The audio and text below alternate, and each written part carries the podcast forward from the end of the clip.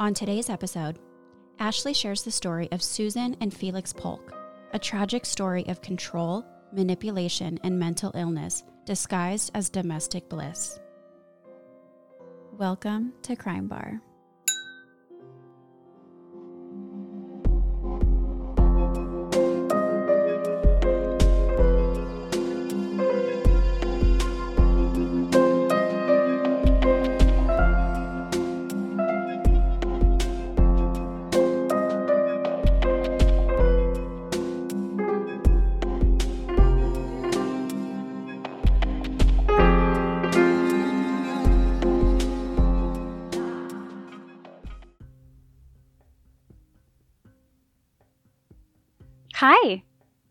Good morning. how are you?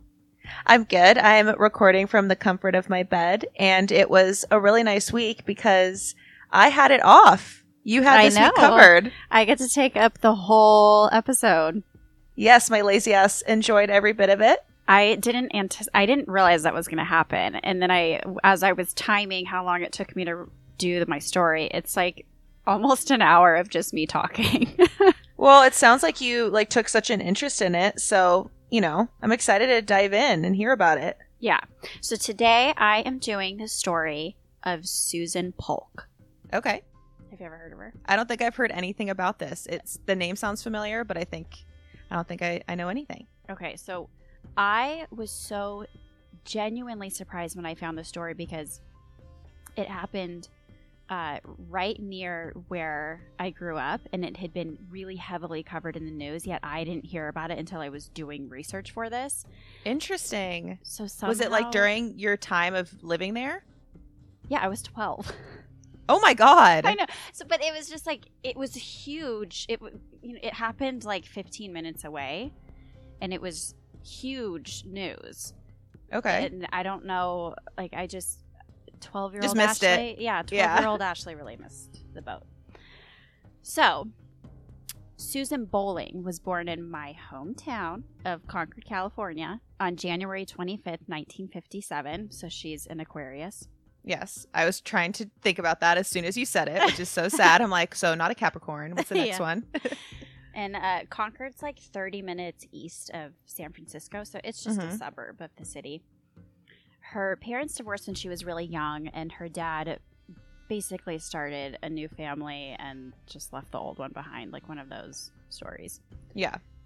Susan was described as kind of a wallflower bookworm growing up. She like sort of a loner, like she really struggled to fit in with kids her age and felt like anytime that she engaged with her peers, it was like she was speaking another language. Oh, I relate so hard to this. Yeah, and God. she, and she felt like like nobody could understand her. Yeah, just socially awkward a little bit. Yeah, yeah. Wiser than her years. Yeah. So when Susan was 14, she started getting a lot of unwanted attention from boys, which is Great. so relatable. Mm. And it made her super uncomfortable. So between already feeling like such an outsider and then now this harassment from boys, she started feeling such an overwhelming amount of anxiety that she stopped going to school altogether. Oh my God. Poor girl. Yeah. And she's uh, only 14 years old. She's 14, yeah. That's so sad. And so her teachers were really worried and they recommended that Susan's mom take her to be evaluated by a psychotherapist that specialized in adolescence. And so she took her to a man named Dr. Felix Polk. Oh my gosh, I know the story. Do you? Yes. Yeah, you can you can continue to tell everybody. Okay. This isn't just for me. Do you, should I stop here? Yeah, yeah, yeah absolutely. Yeah. It's a good one, guys. Trust me. So, Felix Polk was born to a pretty well off Jewish couple in Austria on June 30th, 1932. So he's a Cancer. Mhm. By the time Felix is nine years old, he has already experienced an insane amount of trauma. Nazi Germany had invaded Austria when he was six years old, which led his family uh, successfully fleeing to France, where they went into hiding for a few years before they managed to get visas and immigrate to New York in 1941. So, like most trauma victims from that era and that that whole time, his parents refused to discuss all they had lost and all they had been through, and it was just you As if it didn't happen. Like Kind of, we yeah, don't speak just- of our traumas, move on. keep it moving. So, similar to Susan, he was also described as a very quiet bookworm growing up.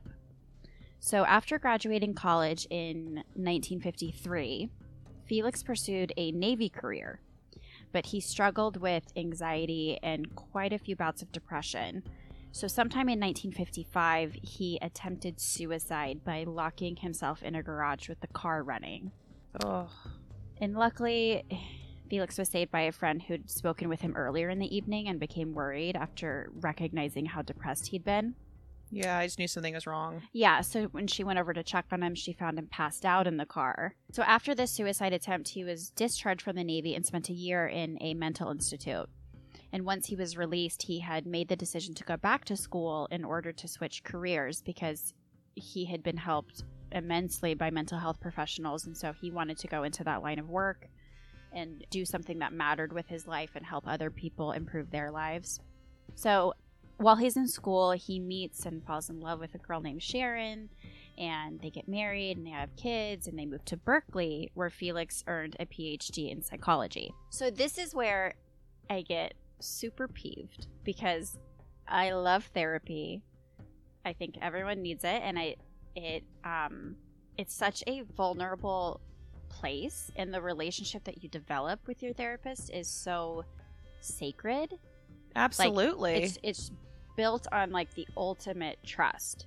yes. Um, so we all know that the role of a therapist is typically displayed as an impartial, non-reactive professional that guides you through struggles. Their goal is to create a safe space for you to work through things without judgment. So they don't tend to share personal opinions, religious or political views, or anything like that.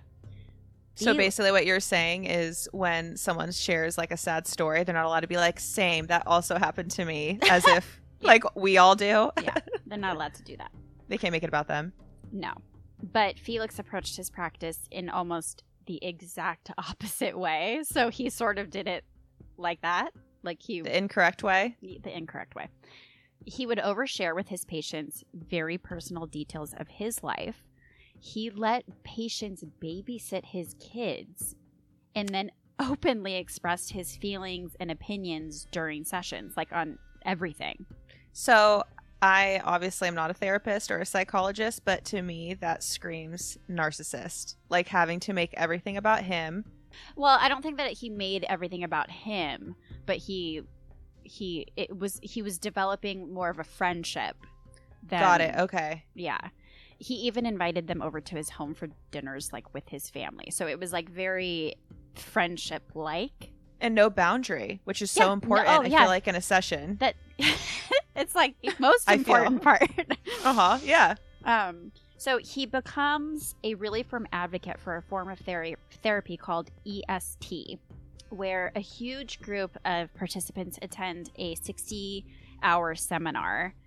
They sit on a stage and they undergo this emotional and verbal assaults in front of the other 200 participants as It's a like way being in high school. yeah a little bit It's like walking into the lunchroom. so they do that as a way to improve themselves their relationships personal goals so it's Reaching Whenever- their goals by being insulted in every single variation. yeah it, it's very um there's like controversy around this form of therapy and i don't even know how popular it is anymore but uh it was a big thing back in the 70s when that's the era we're in right now in the 70s he was obsessed with it he went through it he said it changed his life and Mhm. so It could be cathartic. I could see that. I, I'm not. I just think that sounds like public Horrific. abuse. Public humiliation. Yeah. Proceed. Sorry. So when he started treating 15 year old Susan, he bonded with her and gained her trust by pointing out to her how similar how similar they were, like their wallflower personalities and love of Mhm. books. And when he was her age, they were exactly the same. So it's just, he there was just enough similarities that you know she felt Yeah. comfortable with him. So when you remember that she felt very isolated from her peers, she didn't have anything in common with anyone her age. It's like finally bonding with someone. Yes. You finally feel like you belong Yeah. and you that relationship becomes much more valuable because you know that doesn't happen often for you. right. So finally bonding with someone, even if it was her 40 year old male therapist. Well, you can almost see as like a kid feeling like that makes you like even cooler or more intelligent because remember being that age and like adults were this like it was so they were like glorified. So basically if like a, an adult in that profession were to see themselves in you, I would almost I can understand her being flattered by that. yeah. And I, I think that's what it was. And it was so transformative for her. Mhm. So their therapist patient relationship became deeply emotional very quickly. And given that Felix seemed to believe the more personal, the better, and she felt like she was connecting to someone else for the first time in her life, it's not surprising, but it's Mhm. just still gives me the creeps. It just Yeah, irritates me It's so deeply much. unsettling. yeah, it's just, Like imagine if that were your child. Ugh. So Susan says that their relationship turned physical slowly in ways like choosing to sit on the same couch rather than Oh. separate seats and then sitting closer so their legs touched, then holding hands, oh then long lingering hugs goodbye and so on until one day they started having sex in their sessions when she was 16 years old. So they went from sitting on the same couch to sex. If that were my child and entrusting, you know, her mental state with this person, and uh, I know. I'm speechless. I mean, know. it's so unsettling. So this was in the 1970s, and sleeping with patients was frowned upon, but not. Was it frowned upon? Discouraged? yeah, it, it- it was frowned upon, but it not. It wasn't actually illegal in California until 1992. So it was very surprising to learn that. But I guess apart from the age gap, it wasn't as scandalous as it sounds today. But it. I don't know. It just Doesn't make it any less wrong. Oh, right. I mean, like, You know? yeah. I mean, I, I think like when I say that, I'm referring to two adults having sex. Like that's it, Absolutely. it- like absolutely. that was that was taboo. But I mean, I guess I didn't verify if it was illegal to have sex with a 16 year old. I yeah, that, I- that part. I assume it was, but you know. Uh, so Fe- Proceed. I have a feeling it's just going to get worse, so keep going. yeah, yeah. Felix continued treating her and sleeping with her for about five years before his wife discovered that he was having an affair and demanded a divorce. That poor woman. So, about a year later, when Susan was only 22, so she's been in this sexual relationship with this guy in his 40s since she was 16. They broke up for a few months, but Felix went into a severe depression and alluded to Susan that he might consider suicide. So, she said that she felt a responsibility to be with him. So, she said that between his difficult childhood, his, you know, getting a divorce for her, and then now this supposed depression that resulted from their breakup she had this attitude like i made my bed now i have to lay in it which is so so sad So sad. So on december 26 1981 they get married and even though susan's mom had been so adamantly against their relationship given how it started and their significant age gap i guess she came around and accepted the union because she was there at the wedding susan was 24 and felix was 50 So basically, he could have been her father. oh yeah Easily. easily Great. Great. I'm trying to be optimistic and no no no no there's No? Yeah, optimism no, no. in I this know, I know. story so brutal. so they moved into a beautiful home in Berkeley and I guess just sort of settled into married life. And by all accounts from those around them at the time, they seemed very in love and happy creating this little home together. But I I don't know. I'm There was more going on on the inside, is what you're Clearly- saying? Yeah. I'm shocked. it's like I don't know. So not long after they get married, they have their first son, Adam. And Susan embraced motherhood, but almost to like an obsessive extent Mhm. and they had part-time childcare that Susan and Felix trusted. But the satanic panic of the 80s really fueled some irrational fears for Susan because I guess they sh- they had like a nanny share situation so they had a nanny that they shared with other families but like Adam was sent to the nanny's house, so it wasn't like childcare in their home. Okay, it was like daycare. Kind of, yeah. So, when Adam was around a year old, his parents claimed that he started exhibiting strange behavior, like not sleeping through the night and throwing tantrums, which, in my opinion, is just the life of a toddler. But Susan was convinced that this was a sign that Satan worshippers had access to Adam while he was at daycare. There's steps that we can take before One blaming it on devil. yeah, you'd think. You would think, yeah. Um, and I know that like you are not around babies very much, so just to be clear, like a one-year-old is only just starting to say words, and it's mostly gibberish with like a legit word or name thrown in here and there.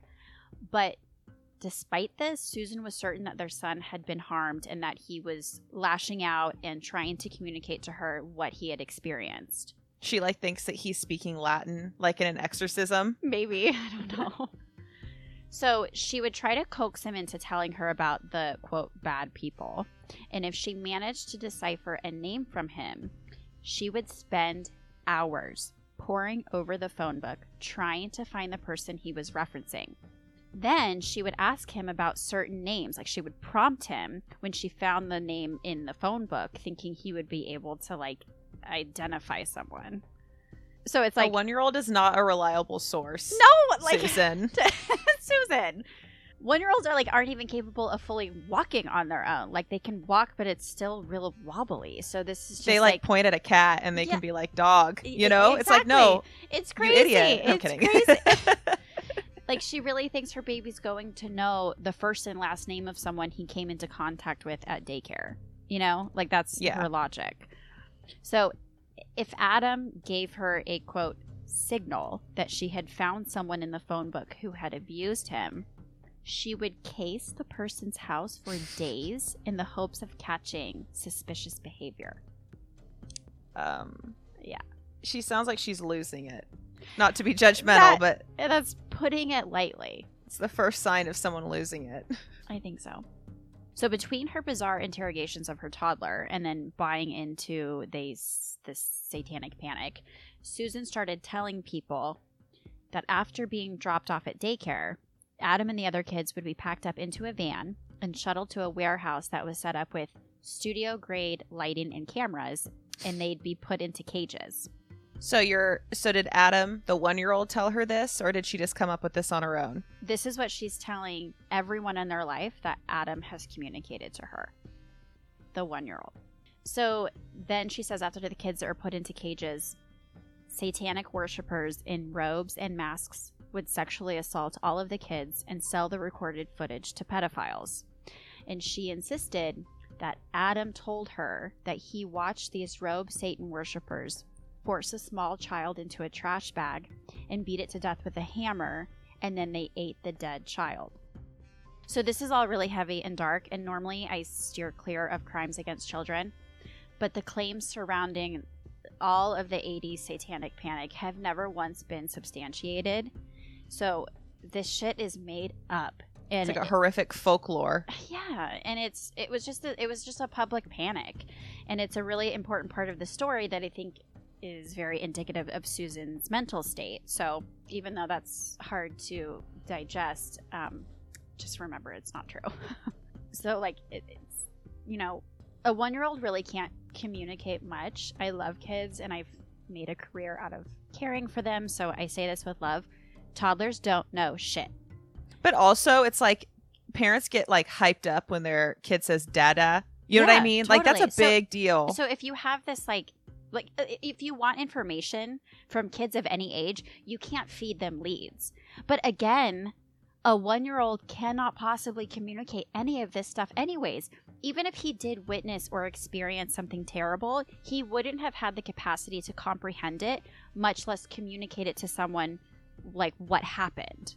Absolutely. And you can't do that as like to an adult. You can't feed them information like when you're questioning them, Yeah, but Because- especially kids. especially a 1-year-old. Yeah. And I don't know um initially what Felix's thoughts were on this. like whether or not he was aware of his wife stalking random people from the phone book for days on end. But That I- was actually my next question is what was Felix doing throughout all of this? yeah, at some point he jumps on board. So initially, like I don't really know, I couldn't find anything on like how he felt initially, but um, at some point he gets on board with it. He reinforces all of Susan's claims. He completely believes her and supports her. And he even founded an organization called Enough that pressures lawmakers to intervene and stop satanic abuse of children. And like he traveled the country and spoke at rallies and gave interviews. Like he he became heavily invested in this um, organization. Toxic. Like this is all toxic. From like the minute you said that he not only believed it but then reinforced it and then built on it. Yeah. This is like when you need a sane partner to step in and be like, "Honey, I think we need to take you to the hospital." Yeah, but you remember he's the professional in that setting, so he thinks that he's That god complex. yeah, and he she was his patient, so like her uh, her mental state is the product of his Forming. yeah. Yeah, it's interesting. So he's got a weird uh, pride surrounding it because he thinks that she's healthy. So over the next few years, they have two more sons, Eli and Gabriel. And despite their adamant beliefs that their eldest son, Adam, was abused by a satanic cult, and the fact that Felix and Susan spent the majority of the 80s like speaking at those rallies and raising money and, and you know, fully investing themselves into this organization, Mhm. uh, they eventually come to the conclusion that their two youngest sons also end up getting abused by satanic cults. Like How I- often are how often are these kids going places? Like if you're so concerned by this, don't let them out of your supervision. exactly. Like I, I don't follow the logic or the logistics like of how that's possible because of like how paranoid they must have been about that And when is this all going down? in the 80s.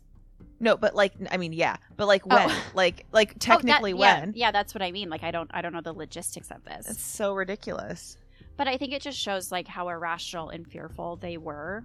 Like there's just there wasn't logic in that, Yeah, like Satan will find a way. I guess.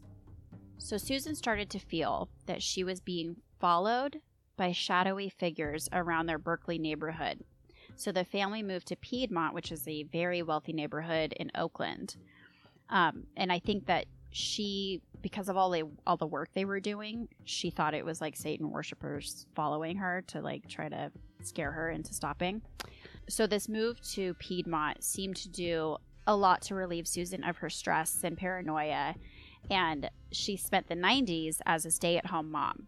And Susan had a reputation amongst the other moms for being a little bit like oblivious or naive and kind of a pushover with her kids. Like her kids kind of ran the show and she didn't really have rules or anything like that. Like she just let them run wild and didn't implement any um, boundaries or punishments in their home. But otherwise, to their friends and other outsiders, they seemed overall like a relatively normal family.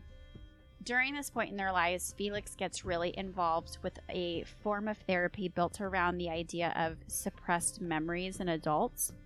The idea is that an individual experiences a trauma at an age so young that they can't comprehend what's happened, so they suppress it. But with the appropriate therapy later on in life, they can access those memories and work through the trauma. And there's been some controversy like around the validity of this and a lot of accusations of therapists like feeding ideas to patients, similar to Susan feeding leads to little baby Adam about the supposed satanic ritual abuse. Anyways, Felix is like really staying on brand with his no boundaries approach to therapy and encourages Susan to undergo this therapy in order to discover suppressed memories she may have.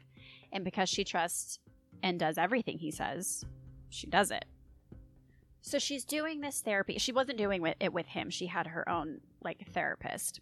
So she's doing that suppressed memory work for a few weeks and the family um, takes a trip in 1998 to Disneyland. Um, and Susan has on this trip at some point, like when they're back in their hotel room, Susan has something that Felix describes as a psychotic break. She starts sobbing uncontrollably. Like she just becomes hysterical out of nowhere.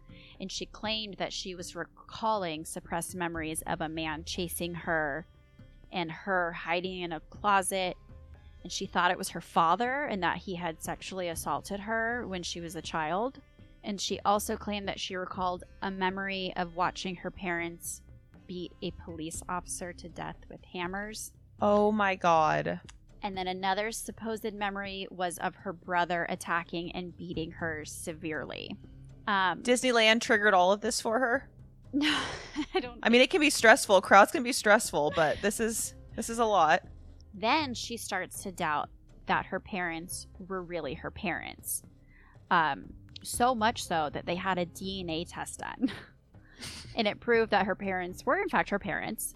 But for whatever reason, all of these other memories that she had were believed to be factual.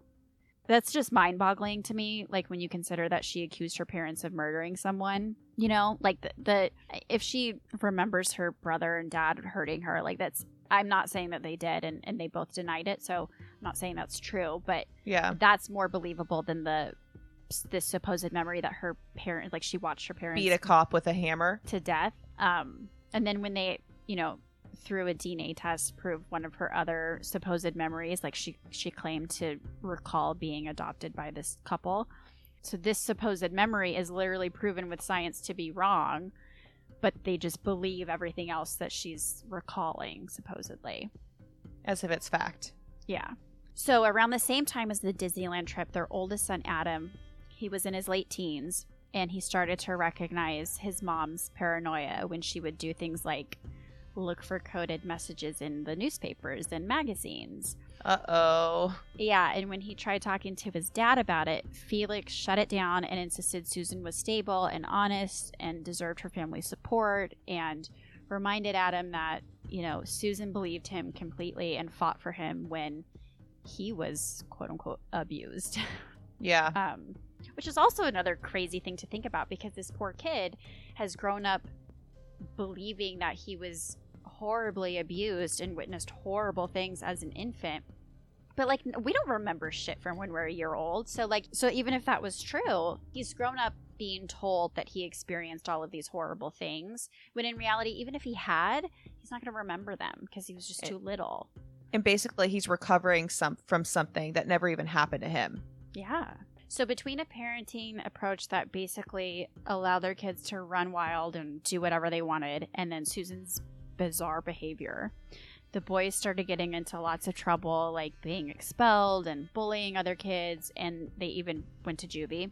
So the turning point in Susan and Felix's marriage also comes around this time when Susan realized she had absolutely no recollection of the first time that she had sex with Felix she didn't remember details like what she wore or what the date was, what they discussed in her session that day, or any of the other details you'd think that you would recall from a significant moment like that. Yeah, like your first time. Right, it was her. Yeah, technically, Yeah, I'm- it's, it literally her first time, probably. Probably was, yeah. So, with all of this supposed like suppressed memory work she's been doing, she automatically assumes that if she doesn't remember it, it must have been traumatic and therefore something her brain suppressed. And Oh, Felix couldn't really recall those details either. And rather than chalking that up to the reality of trying to remember something from decades ago, Susan becomes very suspicious of her husband. She then, quote, remembers Felix hypnotizing her as a teenager and sexually assaulting her. And she believed that she had suppressed the memory and that she had struggled to remember more details because of the hypnosis. So Felix denies these claims and suggested that she go to another therapist for help. But because this is the late 90s and now sleeping with your patients is strictly forbidden, it's illegal, it's possible that he could lose his license if another therapist learned how Su- Susan and Felix met. So he insists that she go to therapy to talk about this, but that she can't talk to the therapist about him or their marriage. So, whether it's true or not, Susan very much believed that she had been hypnotized by her therapist, raped, and then seduced and manipulated into marrying him and having his kids, and that once she figured it all out, he panics and insists that she get help, but not tell anyone why she needs the help. So she said at this point, she really feared him and felt depressed at the thought that she had been manipulated into marrying her rapist. And even though her new therapist continually asked about Felix, she was just too afraid to talk about him. So I don't know if I believe all of these like suppressed memories of hers, and I don't know if I believe that Felix hypnotized her, but I do believe that a grown man took advantage of this young girl and kept her close to him for over 20 years before she started looking at it and questioning his actions. And I don't think you can ever label sexual acts between an adult and a minor as sex because a minor can't consent. So I think that automatically makes it rape. Um, I totally believe that she was manipulated into being with him for as long as she was. So I think that there is some truth in what she claims, and I think fearing him at that point was valid. But it's, you know, everything I just said about her paranoia and her behavior, it's like it's all mixed in with this stuff that kind of makes her not that credible. So it's it's just hard. Yeah, it's actually unfortunate because there's so many things in life where if you look back on situations that you were in, maybe in middle school or high school, even in college, you look back on it and it seemed normal at the time. And then, you know, the perspective of age and, you know, maturity, you look back on something and you're like, that was so unhealthy and abnormal and should never have been allowed. And she probably, you know, had that normal realization, but with a side of being mentally ill. Of course, yeah. So Susan didn't know how to proceed, but she knew that she couldn't be with Felix as normal. She didn't want to divorce him because her parents had been divorced and she was afraid of putting her kids through the same trauma.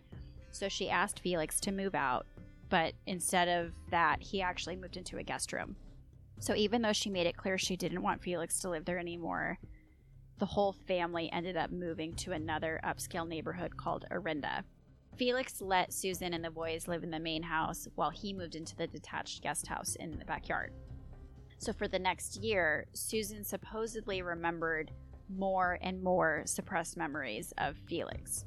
She started to tell people that he used to be a spy for the CIA and he had attempted to recruit her to be a spy as well.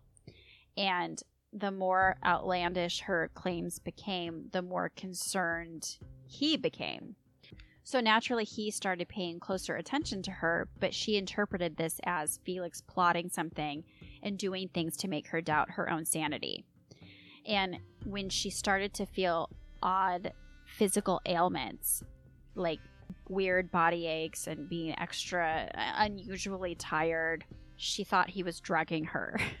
So oh my god. so then she refused to eat or drink anything that he had handled or brought into the home. So in early 2001, the police were called to the Polk home a number of times to settle domestic disputes between Felix and Susan. Both parties claimed each time that the other one had become violent, and during one visit in March, Susan asked the police to arrest Felix. But when they refused because there was they, they had no reason to, she requested that they arrest her. And again, there's no reason, so they said no. And they seemed confused by her request. She slapped Felix across the face in front of the police and said, Okay, now you can take me to jail. So after this incident, Susan moved out of the house completely, and Felix was granted a restraining order against her. So Susan spent a few months traveling, and when she came back to California, she told Felix that she was ready for an official divorce. And then she took her stuff and she moved to Montana to start over and left her kids behind. So during this period where the boys were alone with their dad, they discovered just how much their mom had done to turn them against Felix.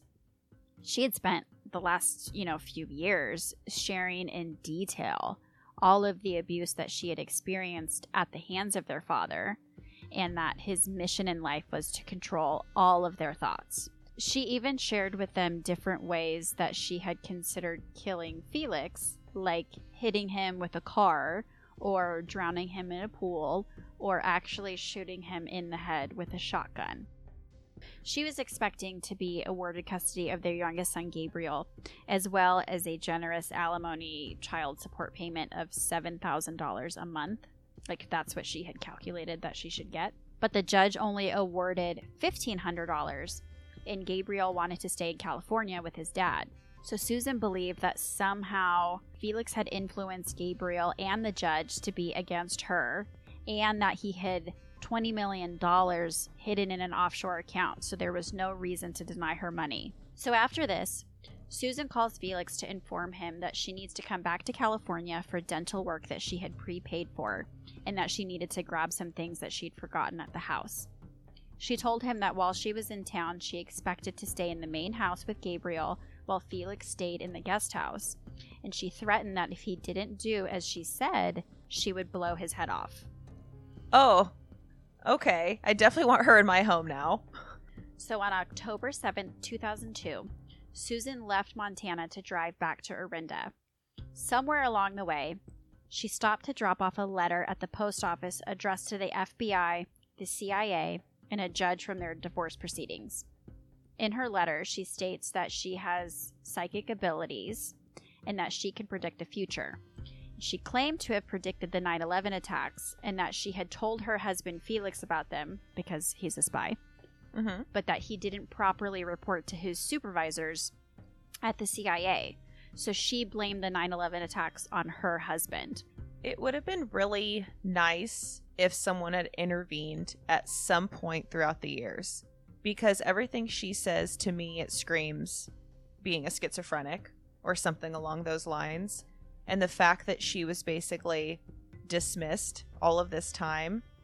uh, I mean, this Well, is you- obviously going to combust. You have to remember it's not really like dismissed because Felix is a mental health professional. Like he believes that in his opinion she's fine and he believes a lot of her ramblings. On October 9th, 2002, she finally arrives to the house and goes inside to find Gabriel watching TV with Felix. And the sight of this, it crushed her to see how close they'd become in her absence, and she just felt enraged. She felt like Felix had stolen everything from her, starting with her innocence as a teenager, her entire adult life, and now her last baby. Around 5 a.m. on Sunday, October 13th, 2002, 70 year old Felix took his oldest and youngest sons, Adam and Gabriel, on a five hour road trip. Adam was going back to UCLA for school, and the boys reported having a normal and happy day with their dad. They said they listened to music on the drive and talked most of the way. And Felix told the boys that he was hopeful that he and Susan might get back together in the future and that maybe all she needed was some time and space from him. Adam later said that he didn't agree with his dad's logic, but kept that to himself because he was just looking forward to returning to school to get away from the family drama. I've done that drive back and forth from LA to the Bay Area like it's so many times that the idea of doing it round trip in a day is a little crazy, but that's what Felix did. Um, so after they drop Adam off, Felix and Gabriel drive back five hours back to Orinda, and Gabriel says that they got home safely and that he went inside the main house to go to bed, and Felix went to the the detached guest house to go to bed also. And I think it was like 10 or 11 p.m., something like that. The next day, Monday, October 14th, 15 year old Gabriel went to school and he said he was having a nice day and was looking forward to that evening because his dad was taking him to a baseball game after work. Gabriel finished his classes, he met his mom for lunch, and then sometime after 12:30 p.m., they went home. But as they got home, Susan told him that she needed to run errands. And he thought it was odd that she hadn't done that while they were out, but didn't really think much of it, and he stayed behind at the house. Gabriel said that he worked out, showered, got ready for the game, and then waited for his dad to get off work. The plan was that Felix would come straight to the house from his office and grab Gabriel and then go straight to the stadium, but he didn't show up on time. Oh no. So eventually, Susan returned from her errands and made dinner around 7 p.m. Gabriel starts to get really worried because at this point, his dad is hours late to pick him up for a game that had been planned far in advance, and obviously the game has very much started already. Yeah, absolutely. So around 8:30, it's clear that something is very wrong, and he asks Susan if she knows where Felix is. Susan told him that she didn't know and said, "Maybe he's been in an accident. Why don't you call highway patrol?"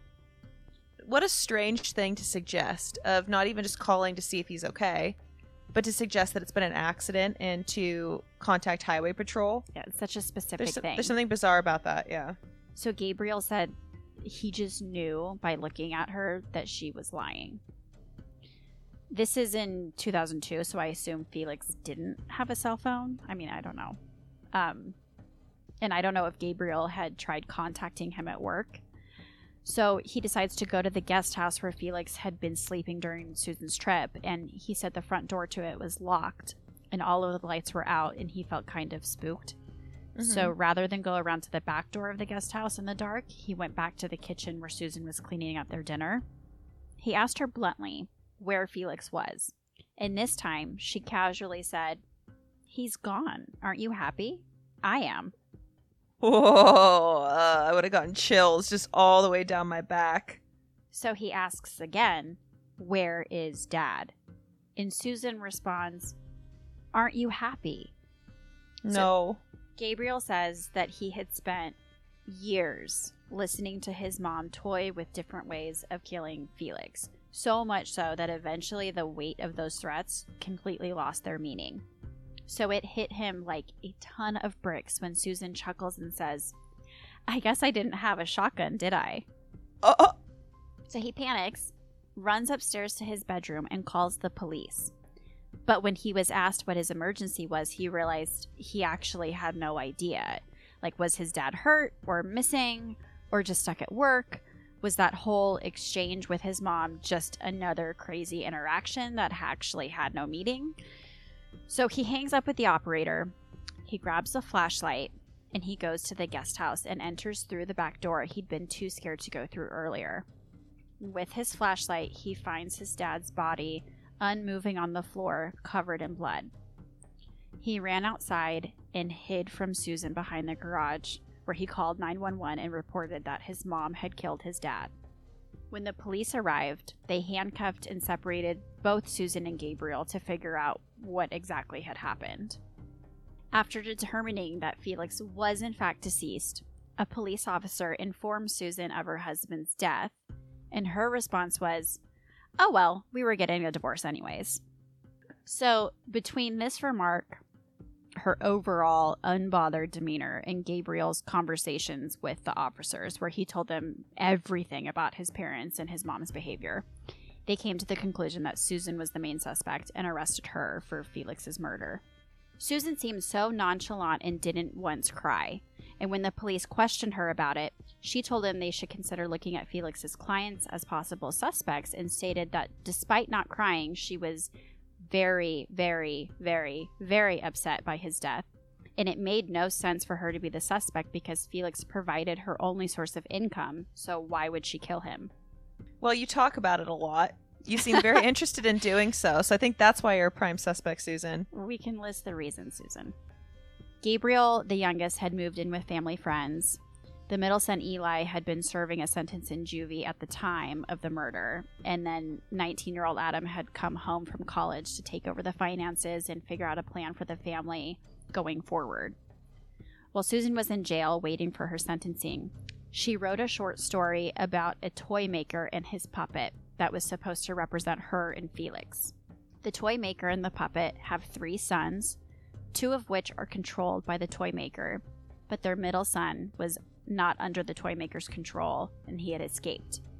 In her story, whenever the puppet tried to escape, the toy maker would catch her and say, Peter, Peter, pumpkin eater, had a wife and couldn't keep her. So he kept her in a pumpkin shell, and there he kept her very well.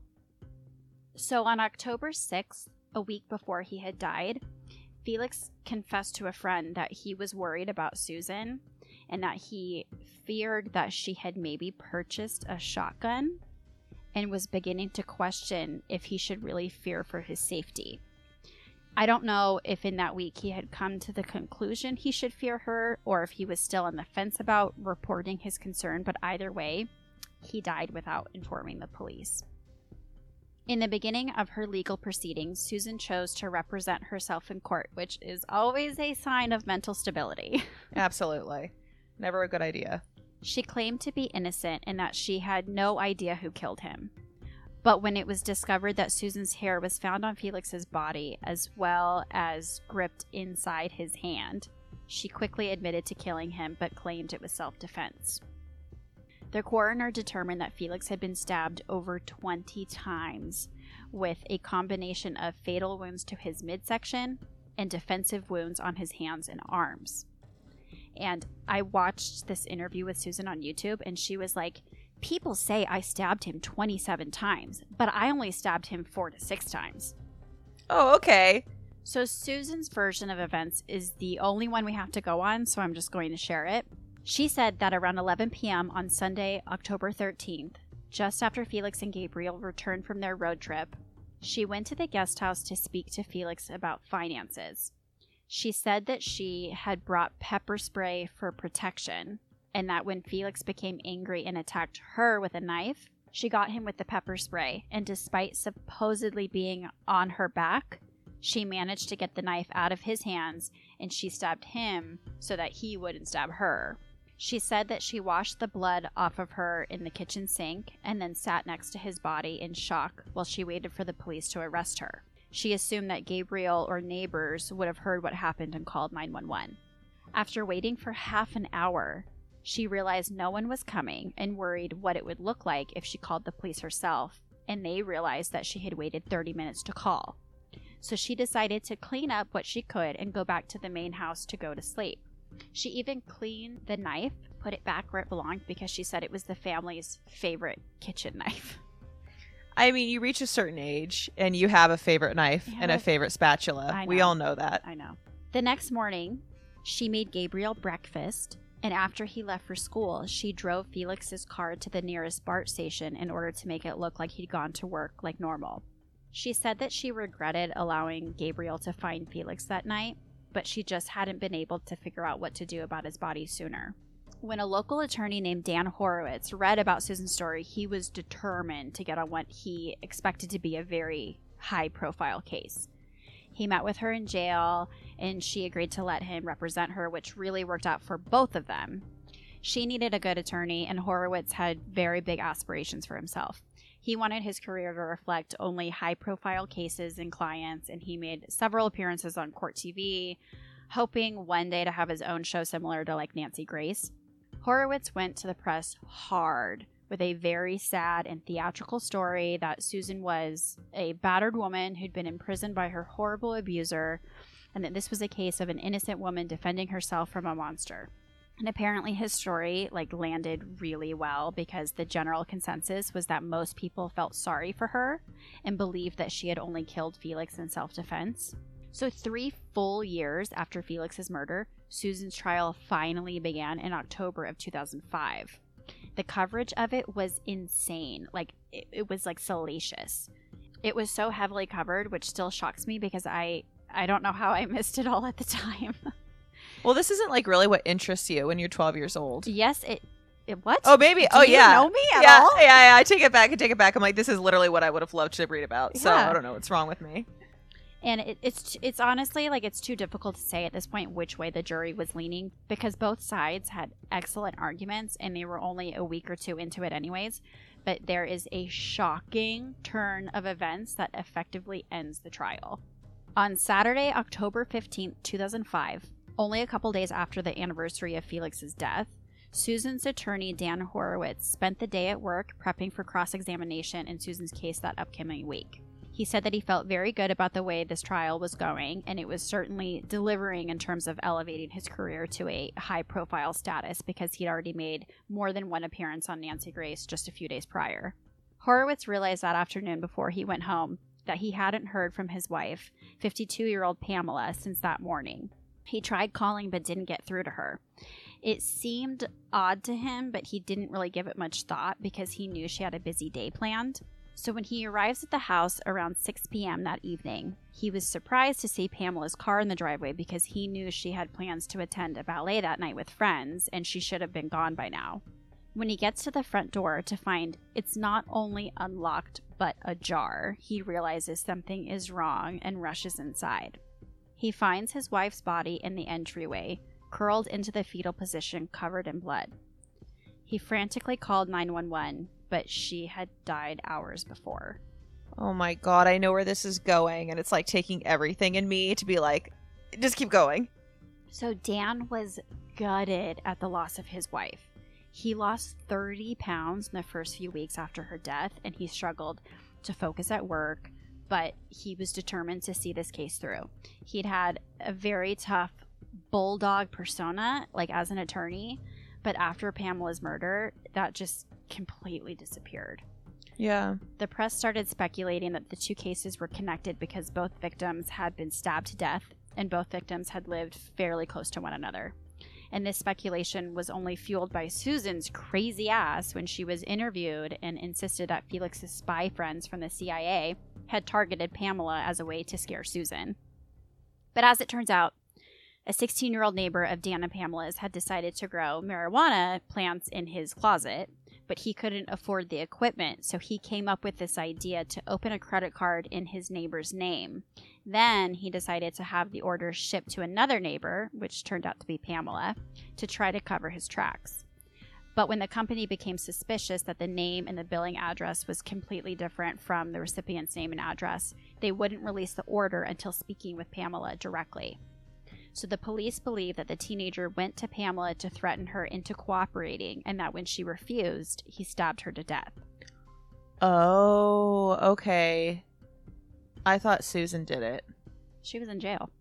Yeah, that that's ignore me. But my in my head, I'm like, up, oh, Susan. She found a way. She did it. It. I I literally know the story, and I thought she still did it.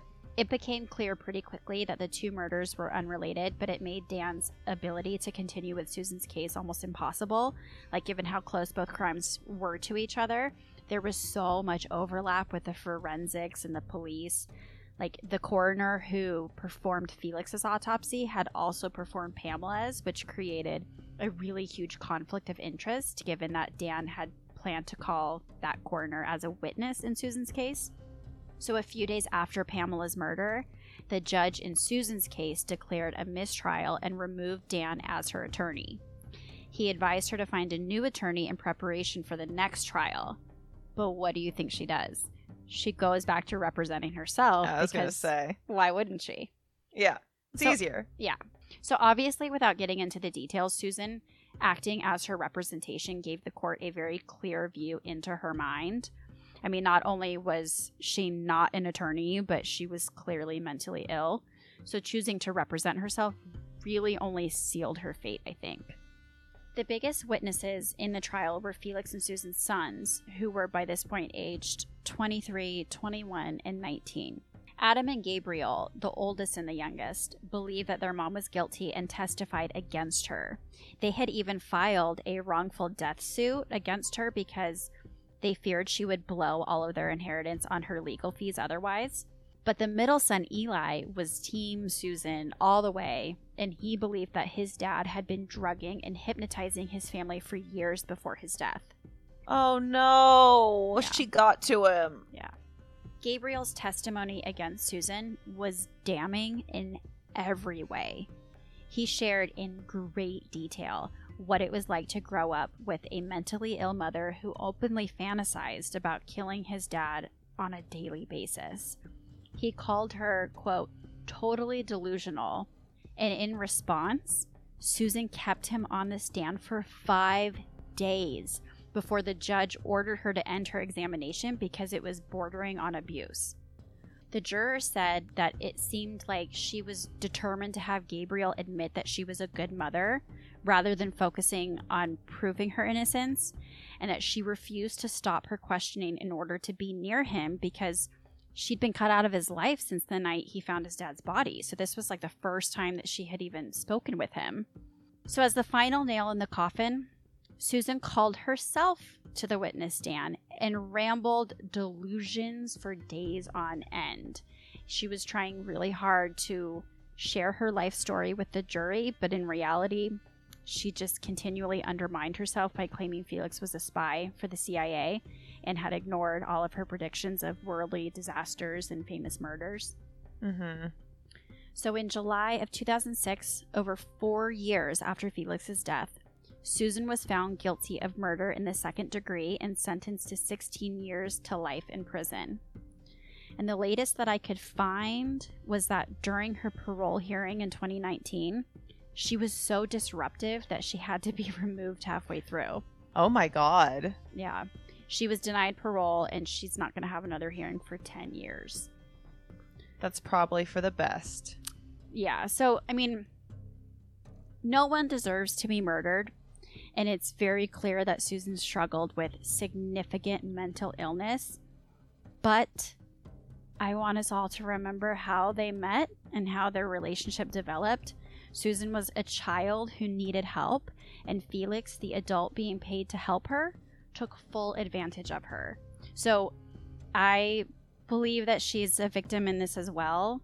But I think that the real victims to focus on are the Polk boys who lost both of their parents on the same night. And that's the story of Susan Polk. You did an excellent job. Thank you. An excellent job, Ashley. Thank That you. is, for so many different reasons, heartbreaking. I can't. My heart goes out to those sons. I know. It's very very sad and it's it's like it's just so awful in in every way because she like she murdered someone and we no one ever deserves that but it's also like I she was a lifelong victim. Absolutely. Yeah. So it's just it's sad in every aspect and then obviously their kids I can't even begin to imagine what they went through throughout their whole childhood and then as adults and she so badly needed someone to advocate for her and step in. Yeah. And oh man, the guy who was supposed to be that person for her is actually what caused all the harm. was her downfall. yeah, That's so sad. it's really sad. I had no idea that happened so close to your home. Dude, I know. It's crazy. I couldn't I love a believe good hometown story. I know, me too. And I didn't even know I had any. Well, this was fun. It's not the same as doing it in person, but it's better it's than not as nothing. it's not as fun, but it's better than nothing. And I cannot wait to see you next week. I know, me too. Love you. Love you. Bye. Bye.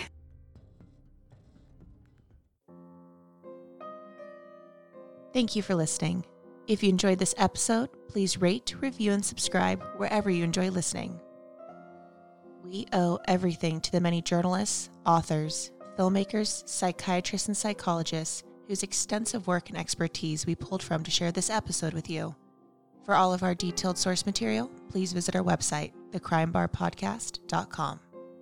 If you'd like to see content from today, you can find us on Instagram and YouTube at Crime Bar Podcast. We really love doing this show, and if you'd like to help with the continued creation of it, you can support by donating to our Patreon, which we have linked on our website as well as our Instagram, patreon.com slash crimebarpodcast. This episode was hosted by Ashley Brumley Johnson and Anna Katharina. We'll see you next week.